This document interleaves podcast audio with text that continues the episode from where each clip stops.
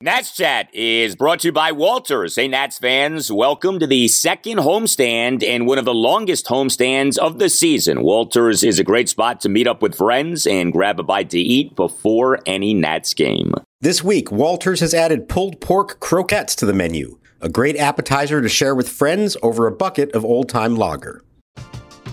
We're driven by the search for better, but when it comes to hiring, the best way to search for a candidate isn't to search at all. Don't search, match with Indeed. Indeed is your matching and hiring platform with over 350 million global monthly visitors, according to Indeed data, and a matching engine that helps you find quality candidates fast. Ditch the busy work. Use Indeed for scheduling, screening, and messaging so you can connect with candidates faster. Leveraging over 140 million qualifications and preferences every day, Indeed's matching engine is constantly learning from your preferences, so the more you use Indeed, the better it gets. Join more than 3.5 million businesses worldwide that use Indeed to hire great talent fast. And listeners of this show will get a $75 sponsored job credit to get your jobs more visibility at Indeed.com slash BlueWire. Just go to Indeed.com slash BlueWire right now and support our show by saying that you heard about Indeed on this podcast. That's Indeed.com slash BlueWire. Terms and conditions apply. Need to hire? You need Indeed.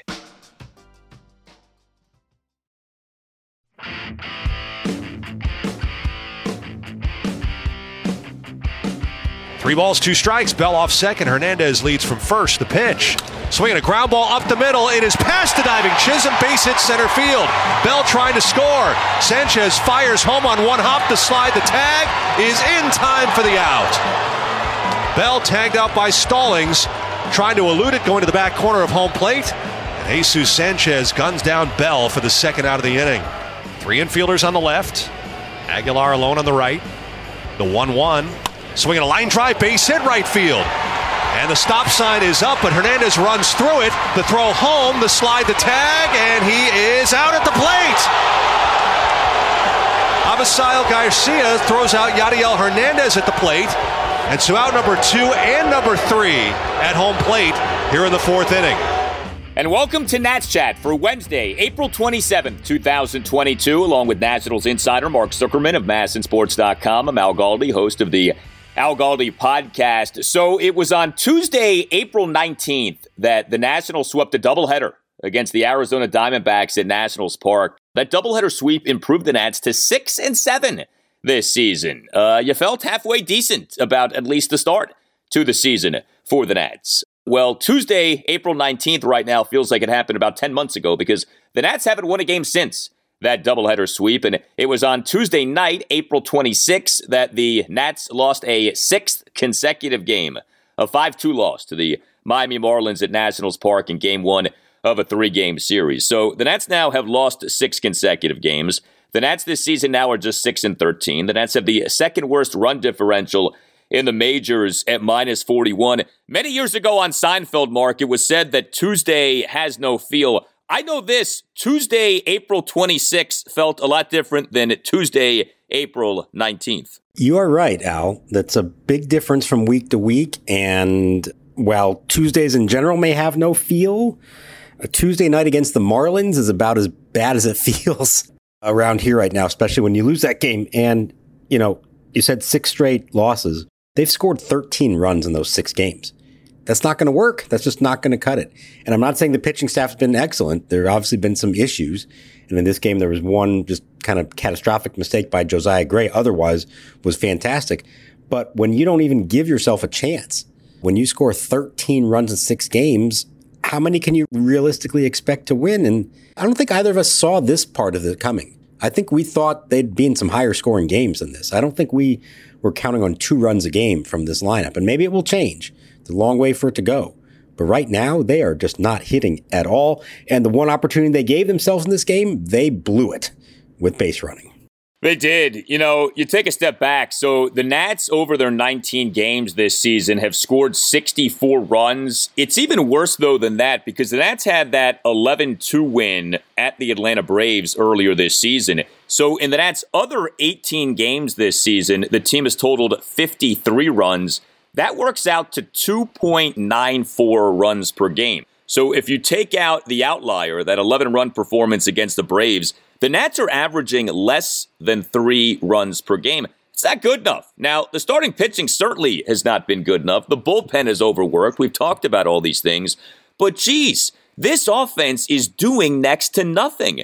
And to your point, on Tuesday night, the offense at least was in position to do some things, even though this was another game in which it was a parade of singles. Nats had eight hits, a double, and seven singles.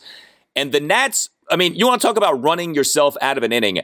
That's absolutely what ended up happening in a one run fourth inning that should have been so much more. Two Nats getting thrown out at home plate in the bottom of the fourth. Josh Bell and Yadiel Hernandez. So Josh Bell did play on Tuesday night. You know, you could argue that in and of itself was a victory, him coming back from a one game absence caused by right hamstring tightness. But Bell is hurting right now. That's as clear as can be. Dealing with the right hamstring, dealing with the left knee. Bell in this Nats one run fourth drew a one out five pitch walk, but he got thrown out at home by the Marlins center fielder Jesus Sanchez, who has some arm, by the way. This kind of snuck up on me. I didn't realize this guy was Clemente out there. But Bell was trying to score on a Keibert Ruiz two out full count single up the middle ends up being gunned down at home. He did not look right to me anyway, running toward home plate.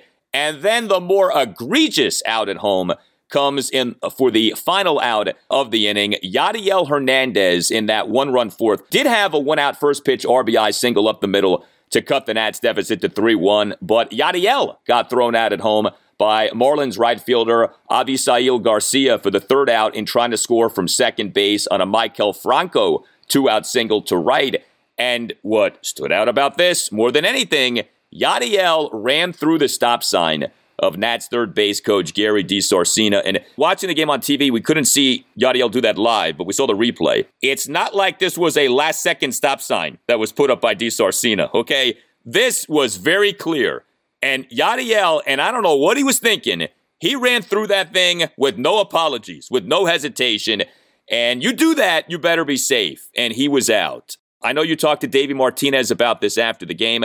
What did he have to say, and what did you think about that Nats base running in that fourth inning? We also talked to Yadiel Hernandez and we talked to Josh Bell. So we got everybody's take on this. We didn't talk to Gary DiSarcina, but I think we have a sense of how this all worked out. So let's start with the last one, the Yadiel one. You are right. He ran straight through a clear and obvious stop sign. I know some maybe were questioning that could there have been a deke there that he was actually subtly signaling for him to go. No, he was holding him. There was no shenanigans going on there. That was a straight hold at third. Yadiel completely missed it. He said that with two outs, he's just thinking I'm scoring no matter what. And it wasn't until he was well past there that it even occurred to him that he might have blown through a stop sign and at the end of the play, he went over and talked to DiSarcina and asked him, did you have the stop sign up? And he told him yes. And he felt really bad about that, that he missed it. But it was a close play. I'll give him that. And they reviewed it both for the tag at the plate and to see if maybe the catcher Stallings was blocking the plate. Neither was confirmed to change that call. It's just, you can't do that. And you certainly can't do it on back to back plays like that. Yadi ran through the stop sign. So, you know, we talked to Yadi he said he, he, he, thought he saw him. You know, he didn't see him on time, and he was going. So it was close play, but he, he, he did run through the stop sign. The Josh Bell one, everyone, including Bell, thought it was an appropriate send because he rounds third and Sanchez doesn't even have the ball yet. So, you know, typically you'd say if the outfielder has the ball in hand, you hold him. If he's still trying to get to the ball, you wave him around. So that's fine. But and I think this is where they have to consider the situation and the person involved. Josh Bell's not 100% right now. I saw what DiSarcina saw. You know, he was, guy hadn't even reached the ball yet. You know, by the time he got past third base, just, you know, Josh is not running well. So, but I saw exactly what he saw. Now, he said it's the hamstring that's still bothering him a little bit. The knee is not an issue anymore. That was the first injury from, I think it was Wednesday. The hamstring was just from Sunday. So he said it is bothering him a little bit. And he tried to give everything he had there and he just didn't have it. And you could see him running down the third baseline. It just was not there. Wasn't going to happen. But he understood and agreed with the send. I would just argue you have to know who's running. You have to know whether you actually think he is guaranteed to score that run because with one out and now it's going to be bases loaded, you're taking an awfully big risk to wave him around. And so I thought that was a pretty bad send. I get philosophically why you do it, but to me, you got to be situationally understanding who it was running and know that they're not at 100%. Yeah, we don't have Bob Sendley Henley to kick around anymore. So, with the Yadiel Hernandez thing, I just want to be clear on this. This wasn't an instance of Yadiel essentially disrespecting Gary DiSarcina and saying, You're wrong, I'm right, I'm going. This was Yadiel just not seeing the stop sign from DiSarcina. Correct. Like I said, his attitude was there's two outs, base hit, I'm going to score, and somehow missed it along the way and then didn't realize it until it was too late. And again, we're not talking about a couple of speedsters here in either of these cases. So it's another reason to kind of question it. Now, maybe what you have there in the second one is, like we said, a team that's really struggling to score runs, and a guy like so many others on the team are just trying to do whatever they can to make it happen. And that's the worst thing you can do. You can't force the issue. You can't force runs that aren't there for the taking. And You can say, well, you hold him at third, and now you're relying on Alcides Escobar with two outs to drive in the run, and maybe that won't happen. That's fine. But it was clear that he was being held up. You've got to be situationally aware. Your job as a runner, you get a good jump, you make sure the ball gets through, and then you pick up your third base coach and let him decide for you whether you're going to be trying to score. That's not for you to decide on your own. Yeah, Nats were trying all kinds of things to score on Tuesday night. The Nats on Tuesday night doubled their stolen base total for the season. Two steals for the Nats on Tuesday night, Juan Soto and Cesar Hernandez. So the Nats now have four stolen bases on the season. But bottom line, the Nats offense isn't going to get going until they start hitting for more power and start hitting more extra base hits. And they're just not doing that. And you know, all these singles, like this is what you get when you're a station to station team. Like this isn't the 80s anymore. You got to hit homers, you got to have doubles. The Nats don't have enough of either one of those things right now. The team slugging percentage is at 322 on the season. Hey guys, it's Al Galdi for Window Nation. Get your degree in savings during Window Nation's spring break sale. Get two free windows for every two windows that you buy for as many as you need and make no down payment and pay no interest for 24 months. Just call 866 90 Nation or visit Window Nation com. As you surely know, we have been having very up and down temperatures lately. With up and down temperatures, it's difficult to stay comfortable in your home with old drafty windows. The longer that you have old drafty windows, the more money that you waste on your heating and cooling bills. Window Nation has saved customers over $60 million on energy bills. Buy two windows, get two free. Pay nothing for two years. No money down, no payments, and no interest for two full years. Save thousands. These are savings that you'll only see once this year. Window Nation has installed over a million windows and has an A plus rating from the Better Business Bureau. Call 866 90 Nation or visit windownation.com. That's 866 90 Nation or visit windownation.com and tell Window Nation that Al Galdi sent you. Now the pitch, swinging a high drive to deep right field. Rincona's going back, nears the fence, looks up at the wall, and it's out of here. Luis Garcia homers into the home bullpen in right, and it's now eight to three. Well, you mentioned Alcides Escobar, and look, he's not the only national who isn't hitting right now. Nelson Cruz still isn't hitting. Victor Robles obviously isn't hitting. But what is happening with Alcides Escobar is really starting to drive, I think, a lot of us crazy here because there is an obvious replacement who is on fire right now at AAA. So Alcides Escobar, again, on Tuesday night, was an at starting shortstop. He went 0 for 4. His batting average is down to 123 for the season. He has a 194 on base. He's slugging 140. As if the baseball gods are trying to communicate something to us all. Also on Tuesday night was Luis Garcia. Now, he was a starting second baseman for AAA Rochester on Tuesday night. Not a shortstop, but whatever. He can play shortstop. He has been playing a lot of shortstop. Luis Garcia on Tuesday night having another big game for Rochester. Four for four with two home runs, two singles, a walk, four RBI and three runs. Now, I get it, AAA pitching, understood. But Luis Garcia, who did hit well last September at the major league level, now has an OPS of 1,020 over 17 games for Rochester this season. We talked about this recently, but do you think we're any closer to the Nats summoning Luis back to the major league level and at least spelling Alcides Escobar? I mean, I'm not saying you have to DFA Alcides, But geez, does he have to be your everyday shortstop? Are we trying to challenge the Ripken Ironman streak here? Like, put Garcia out there and let's see him back at the major league level. What I can tell you is if and when it happens, Luis is going to be playing every day. So they're not going to call him up and have him just start a couple times a week to give Escobar the day off. That's not going to be the case. Now, again, it doesn't mean they would have to DFA him. He could come off the bench, be a utility infielder, which a lot of us thought might have been the case anyways coming into the season. You outlined it there. It's pretty clear the disparity between the two. Doesn't mean that Luis is going to keep hitting like that if he gets called up. Doesn't mean that Alcides is going to keep hitting 123 if he stays up here playing every day. But on a team that's clearly rebuilding, it's one thing to lose with young kids making mistakes. It's another thing to lose with veterans who are not performing. And in Escobar's case, it's not just the offense. He has been a liability in the field as well. There was another play in this game. It was the final pitch that Josiah Gray threw in the sixth inning, trying to get out of the inning with the score still at three to one. It's a soft line drive, 79 miles an hour off the bat and Escobar gets to it, but it goes off the glove and he couldn't complete the play. And I thought that was more telling. Davey Martinez said the big thing for me is his defense. You know, the hitting. You go through stretches like this, especially early in the year, but his defense. You know, I look at for him to catch, make all the routine plays, catch the balls.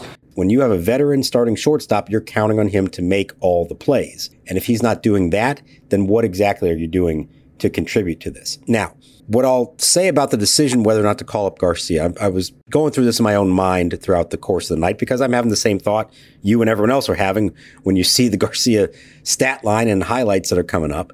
If the Nationals truly believe that Luis Garcia is a big part of their long term plan, and they truly believe that rushing him to get up here could do damage to his chances of making it as a big leaguer, then okay, I can buy that argument that you want to make sure he's got everything down. He's still really young, like he's 21 years old. So it's okay to think that he needs more time, especially in the field, just to get everything down before you bring him up. But if they aren't sure that he is that guy, and I've gotten some sense based on how they've, you know, treated him here in the last year that maybe they don't think necessarily he's a slam dunk our shortstop of the future, our second baseman of the future, then I actually think there's a stronger argument to bring him up because what do you have to lose now? On this team to keep playing him and let him play out the season and see how it goes. And if it doesn't work out, and if somehow it shows that he's not an everyday big leaguer, well, so be it. At least you got to look at it. I kind of feel like that's more where we're at here. If they do truly believe, hey,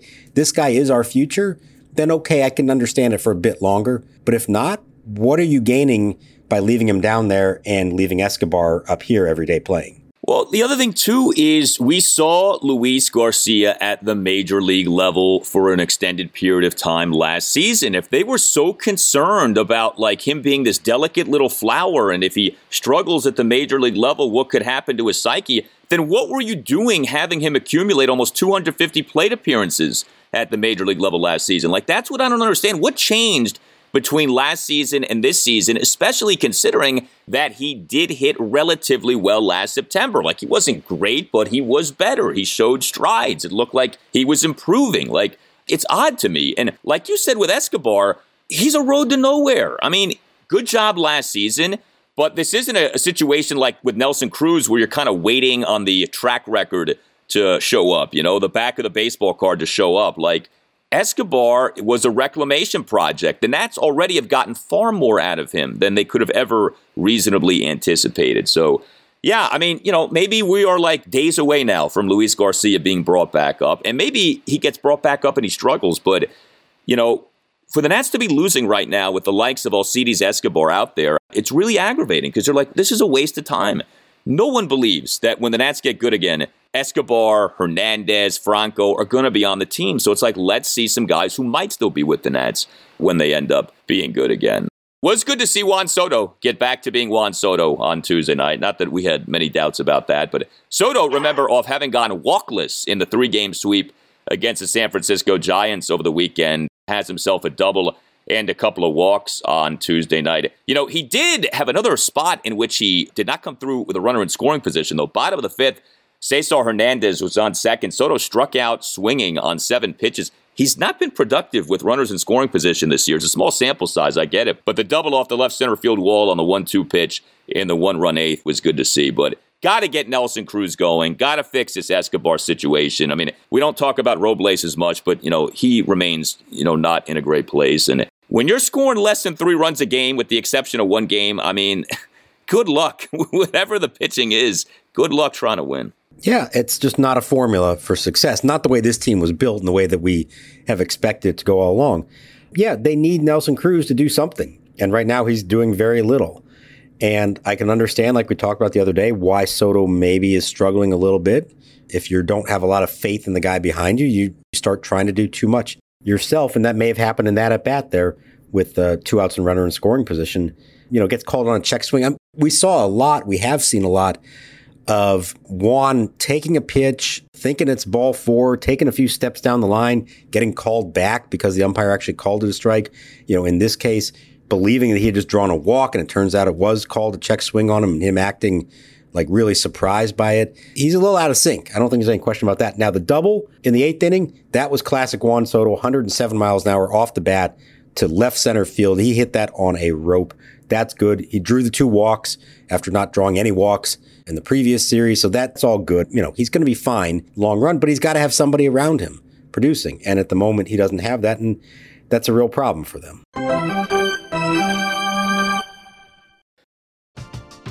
We're driven by the search for better. But when it comes to hiring, the best way to search for a candidate isn't to search at all. Don't search match with Indeed. Indeed is your matching and hiring platform with over 350 million global monthly visitors, according to Indeed data, and a matching engine that helps you find quality candidates fast. Ditch the busy work. Use Indeed for scheduling, screening, and messaging so you can connect with candidates faster. Leveraging over 140 million qualifications and preferences every day, Indeed's matching engine is constantly learning from your preferences, so the more you use Indeed, the better it gets. Join more than 3.5 million businesses worldwide that use Indeed to hire great talent fast. And listeners of this show will get a $75 sponsored job credit to get your jobs more visibility at Indeed.com slash BlueWire. Just go to Indeed.com slash BlueWire right now and support our show by saying that you heard about Indeed on this podcast. That's Indeed.com slash BlueWire. Terms and conditions apply. Need to hire? You need Indeed.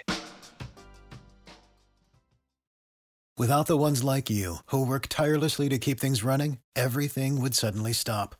Hospitals, factories, schools, and power plants, they all depend on you. No matter the weather, emergency, or time of day, you're the ones who get it done. At Grainger, we're here for you with professional grade industrial supplies. Count on real time product availability and fast delivery. Call clickgrainger.com or just stop by. Grainger for the ones who get it done. So Gray again on the brink of 10 Ks. The one two pitch. Swing and a miss. He struck him out. 94 on the fastball to the outside, and Josiah Gray strikes out 10, matching his career high.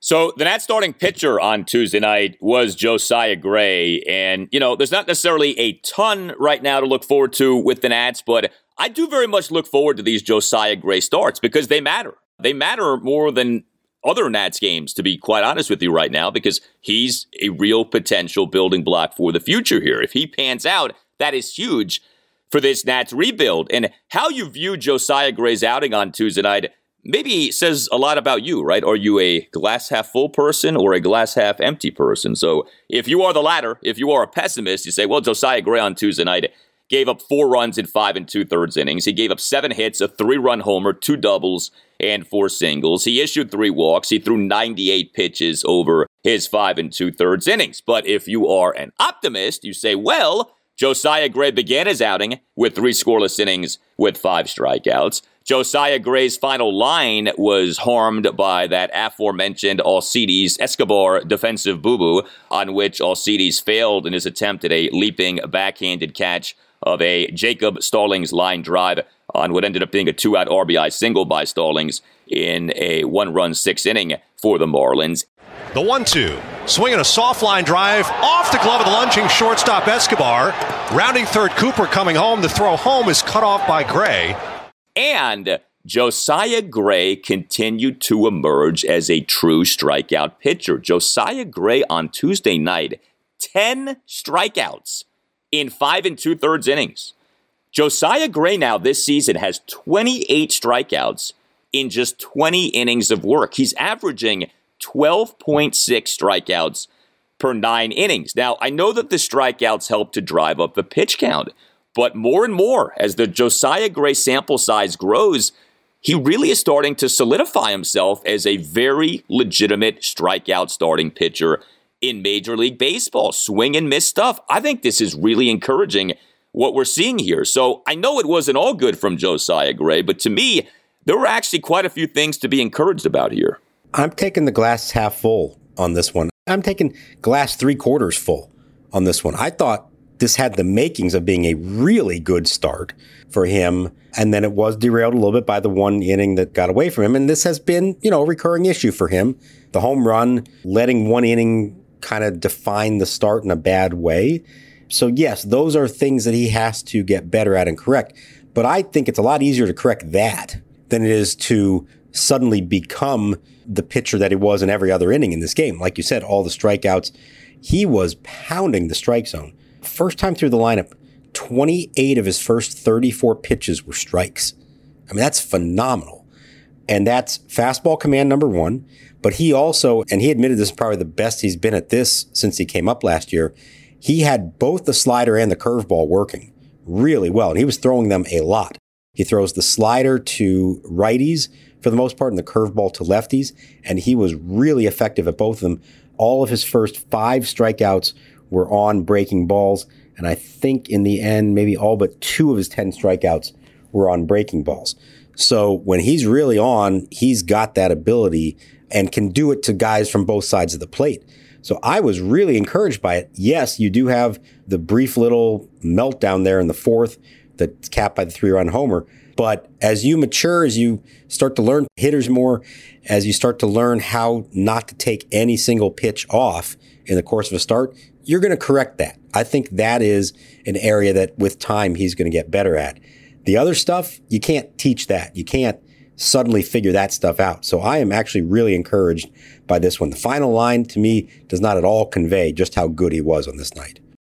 Yeah, it's an example of how, you know, ERA isn't the end all be all because Tuesday night was not a good night for Josiah Gray's ERA, but there was a lot more to the outing than just the four runs in the five and two thirds innings. Things did come apart for him to an extent in that top of the fourth. He gives up three runs, lead off five pitch walk of Jesus Sanchez, gives up a one out opposite field single to Garrett Cooper to right field, and then the big blow. And this really was the big boo boo for Gray in this game, giving up a one out first pitch, three run homer to Joey Wendle, who was celebrating a birthday, by the way, for a 3 0 Marlins lead. And the homer was some shot. Per StatCast winner projected 410 feet. And then Gray gave up a one out double to Brian Anderson to left field. So you were concerned at that point, but he was able to get out of that inning and then, you know, ended up pitching there into the sixth inning. Do you know, you know, it's a basic thing, right, to value strikeouts these days. Do the Nats internally value strikeouts as much as many other people do. Like, are the Nats going to look at 28 strikeouts in 20 innings for Josiah Gray and be floored? Or is it more like, well, that's only part of the puzzle? No, I think they very much like it from guys who are capable of doing it. I think they also, though, when it comes to guys who don't have that ability, they do still try to preach the pitch to contact mode. You know, Josh Rogers is not somebody they're counting on or think should be going after strikeouts. He should be going for quick outs put the ball in play. A guy like Josiah Gray, when you have that breaking ball combo, yeah, I think they're perfectly fine with it. And, you know, who are their two biggest starters of the last decade, Stephen Strasburg and Max Scherzer, they're strikeout pitchers. So, yes, of course, they prefer that. Now, like you said, that can sometimes raise a pitch count a little bit. And I know they would love for him to be a little more efficient there. So, there are things he can do as he gains some experience here to, to get better at it. And they'll start to push the envelope a little bit more. He almost got to 100 pitches before they pulled the plug there on him. So he'll get there. But yeah, if you have a starting pitcher who has the ability to strike out batters at that rate, they have, of course, they love that. That's what's going to make him, in theory, a you know number two starter in his career, not just a number four starter. Yeah, I think it's really hard to be a great starting pitcher and not be a strikeout pitcher. It's not impossible. Guys do do it. But by and large, if you're not averaging, say, a strikeout per inning, I think it's tough to have sustained success because you are inevitably going to fall prey to the variance of the batted ball. And it's like if you're pitching to contact, contact can get weird and balls take bounces and fielders screw up and you know you can end up allowing more runs than maybe you should like we saw with that Jacob Stallings hit. So if you look at Josiah Gray now this season, he's made four starts. If you count what he did on Tuesday night as a good start, then he's been good in each of his last three starts. His worst start really was his first start, giving up four runs in four innings in that 7 3 loss to the New York Mets at Nationals Park on April 8th. His other outings, 3 1 win at the Atlanta Braves on April 13th, five scoreless innings, five strikeouts, 6 1 win over the Arizona Diamondbacks in Nationals Park in game one of the doubleheader sweep now two Tuesdays ago, one run in five and a third innings, eight strikeouts, and now this outing on Tuesday night. So three out of four is good. You'll take that, especially when the three are in succession and are your most three recent starts. So keep building on this, keep it going, and uh, let's see what happens here. In terms of the Nats bullpen on Tuesday night, uh, four relievers were used in this game. The four relievers were good, combined to allow one run, and an unearned run in three into third innings. We had another instance of Davey's first reliever not pitching for very long. Austin Voth relieved Josiah Gray in the top of the sixth, got Jazz Chisholm Jr. to pop out to Josh Bell. And then that was it. That seems to be kind of a consistent thing here with David this year. He'll bring in a reliever for the first appearance for the bullpen in the game. It's a guy who you say to yourself, okay, this guy could end up going an inning plus, and then the guy is out of there sooner rather than later. It's kind of quirky how that keeps happening. Yeah, so I actually asked him a little bit about this pregame, and I specifically with our boy Paolo Espino, because we noted the other day that his usage has been a little bit odd, that he's sort of become the last guy at the end of the bullpen to pitch instead of maybe the guy who comes in to replace a starter who can't get out of, say, the fourth inning and might be able to give you multiple innings. And in this case, you know, Austin Voth is somebody who you think typically would maybe go multiple innings. So why not leave him in there? And the answer was kind of interesting. He made it sound like they're still using, certainly for the next week or so, this as a little bit of an evaluation period to see what they have from some of these relievers, see who can pitch in high leverage spots, who can get out of jams, things like that. Because come May 2nd, they have to reduce the roster by two, and that's going to be two relievers. And they have some decisions to make. And I thought it was interesting because I think by the time we get to May, you're going to start seeing him maybe use the bullpen differently. And let's say Josh Rogers is in the bullpen and you have Paolo Espino and maybe Austin Voth. I think those are the guys who you are going to see pitch the middle innings and try to bridge the gap from a starter who maybe doesn't go deep to the late inning guys. Right now, they're kind of doing it in reverse, almost as a way to find out who can handle big spots against tough hitters in the middle of a game, because that may determine whether they're still here a week from now or not. So I, I thought that was kind of interesting, and we'll have to wait a little while till we see how this all plays out. But it seems like they are definitely in evaluation mode with a bunch of these relievers who are on the chopping block potentially for making the team or not making the team a week from now. It feels that way because you are seeing a lot of the JV guys. Now, I know at least a good bit of that is a function of the Nats losing so much lately, right? Six consecutive losses. But the four relievers who pitched on Tuesday night were Austin Voth, Victor Arano, Andres Machado, and Erasmo Ramirez. Victor Arano now has made a pitching staff high 10 appearances for the Nats this season. For comparison's sake, Tanner Rainey, who, you know, certainly appears to be the Nats closer, in theory, their ace reliever, He's pitched in five games this season. Arano has double the appearances that Rainey has. Now, again, I get it, right? The Nats have been losing a lot more than they've been winning. But, you know, you take a step back, right? You want to use your best relievers as often as you can, right? In theory, you want to use a Rainey more than an Arano. I think what you just said perhaps helps to explain why we've seen so little of Tanner Rainey and seen so much of Victor Arano. Yeah, I agree. I think there's also, you know, an understanding with Rainey and Finnegan – who has also pitched pretty well and are kind of your late inning top options right now that you know they're going to be here all year. So you need to make sure they stay fresh and you don't want to burn them out right now, pitching in a lot of games, especially when you're trailing in them. Maybe as the bullpen decreases in numbers, you'll start to see that. Ideally, they're ahead or tied or maybe down one run, and that gives them more reason to use them in some of these games. But for now, I think it's a product of what the scores have been and wanting to evaluate some of those lesser known guys and maybe trying to save their more established or, you know, obvious late inning arms for the remainder of the season, knowing that they're going to have to start relying on them a lot here pretty soon.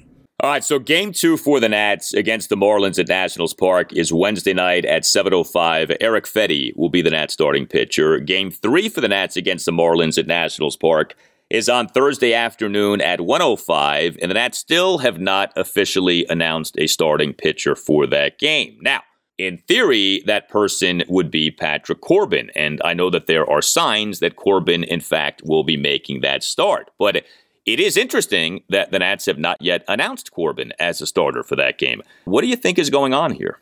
So he did throw a bullpen session before the game here on Tuesday. That is what you would typically do a couple days before you make a start. But Davey did say that it hasn't been set in stone yet. He wanted to talk to Jim Hickey, find out how that session went, what they were working on before they announce anything. I'm not sure what the alternative is.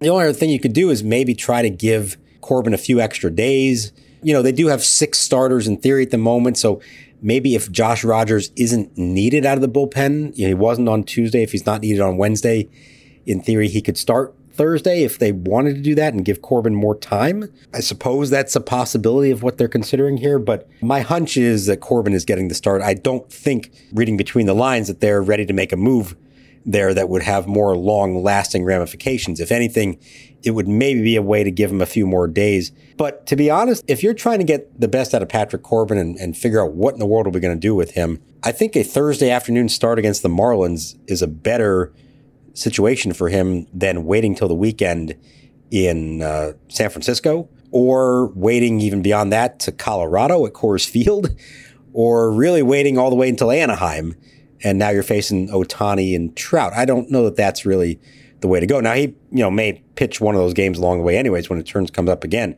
But if you're looking for a bounce back start and a chance to make him feel better about himself, I would think Thursday afternoon against the Marlins is your best bet. Yeah, I mean, and we've seen this from some Nats pitchers, right? Eric Fedde dominates the Marlins. The problem is you can't face the Marlins 33 times per season. If you could, Eric Fedde would be Cy Young, but unfortunately, that's not how these things go. Yeah, I mean, you know, uh, Corbin, as we discussed, got booed like crazy this past Friday night. When you have the dozens in attendance Thursday afternoon against the Marlins, getting booed probably isn't so much of a worry. But this does strike me as something new in this Patrick Corbin saga. Like we discussed, Friday night felt different because he was so bad, because he got booed, and just because I think at this point so many people are just kind of like sick and tired of being sick and tired with this situation. Has this happened previously during Corbin's struggles these last few years that he has had a start potentially pushed back? Or that we've had these little games being played of, well, maybe he'll start, but we're not going to tell you right now if he's going to start. Like, this feels like, look, he's not being taken out of the rotation, right? But this feels different because I, I don't recall this having happened with them not committing to him making that next start. Yeah, I don't remember that happening at any point the last two years, unless there was maybe a, you know, he didn't feel right physically, so we need to give him a couple days, something like that. No, not for performance based reasons. He's always taken the ball for them every fifth day. And I do think that's where this is going here. But you're right. That last start felt like a potential turning point. Maybe not the final turning point, but it had to at least put in the minds of some decision makers here do we really want to continue with this as we've been doing it? Or is it time to consider whether we need to make a change there? Again, I don't think they're there yet. You know, maybe it had something to do in this case of the weather on Tuesday. If this had been a rain out and maybe they could have gotten away with skipping his start altogether and it wouldn't have been a problem. Maybe it was that, but obviously they played the game with no interruption, so that's not going to be an issue. I don't know what to make of it other than I think he's probably starting Thursday, but they want to make sure of a few things before deciding that for sure. Yeah, I mean, you wonder this. Bad in 2020, bad last season, bad so far this season. Are the Nats willing to go through another full season of bad with Corbin, or have they decided internally what happened last season we're not allowing to happen this season? Like, if he's going to be really bad again, we're not just going to keep putting him out there. Like something has to be different. And that's what I wonder about. Like, are they going to allow him to make 30 plus starts if he stays healthy but is bad? Or are they going to draw a line at some point this season? And we'll see. But that's being tested early with an ERA over 11 over his first four starts of the season. Well, you tell us what you think. You can hit us up on Twitter at Nats underscore chat. You can email us at the Nats Chat Podcast. The email address is natschatpodcast at gmail.com, including if you would like to sponsor the podcast, contact Tim Shovers at natschatpodcast at gmail.com. You can get yourself a Nats Chat Podcast t-shirt. Uh, our new red Nats Chat Podcast t-shirt is out. You can get a t-shirt by going to natschatpodcast.square.site. That's Nats Chat Podcast square.site. All Nationals radio highlights on Nats Chat are courtesy of 1067 The Fan. For Mark Zuckerman, I'm Al Galdi. We'll talk to you next time on the Nats Chat podcast. We continue to enjoy hearing your tales of first experiences at Major League Baseball games, and so we will leave you with this voice memo from Marty in North Bethesda. Hi, this is Marty from North Bethesda, Maryland. My first baseball game was in 1957 at Ebbets Field in Brooklyn. The Dodgers were playing the St. Louis Cardinals. We were really enjoying the experience until about the fourth inning when my brother suddenly contracted red eye. His eyes were tearing and he was in great pain. My father decided we needed to leave immediately. To my great objection, I refused to leave, but he dragged me to the exit, which was close to the Dodger dugout and the on deck circle. Jim Gilliam was on deck, and he heard my screaming and yelling, turned around, and shouted to my father, Leave the kid alone. Suddenly, the fans around the dugout started cheering for me in support, to no avail, as we exited the field. Although I was very upset, I continued to be a baseball fan, and uh, to this day, where I'm a huge uh, Nats fan. Love the podcast. Thanks very much. Really? Feels like Tuesday. Tuesday has no feel. Monday has a feel. Friday has a feel. Sunday has a feel. I feel Tuesday and Wednesday. All right, shut up, the both of you. Everyone is talking about magnesium. It's all you hear about. But why? What do we know about magnesium? Well, magnesium is the number one mineral that 75% of Americans are deficient in. If you are a woman over 35, magnesium will help you rediscover balance, energy, and vitality. Magnesium supports more than 300 enzymatic reactions in your body, including those involved in hormonal balance.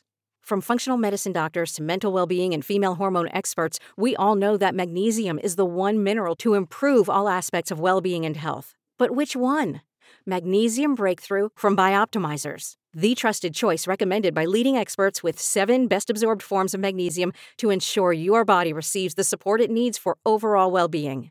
Go to bioptimizers.com slash balance today and use code BALANCE10 for 10% off. Support your journey to wellness at B-I-O-P-T-I-M-I-Z-E-R-S dot com forward slash balance.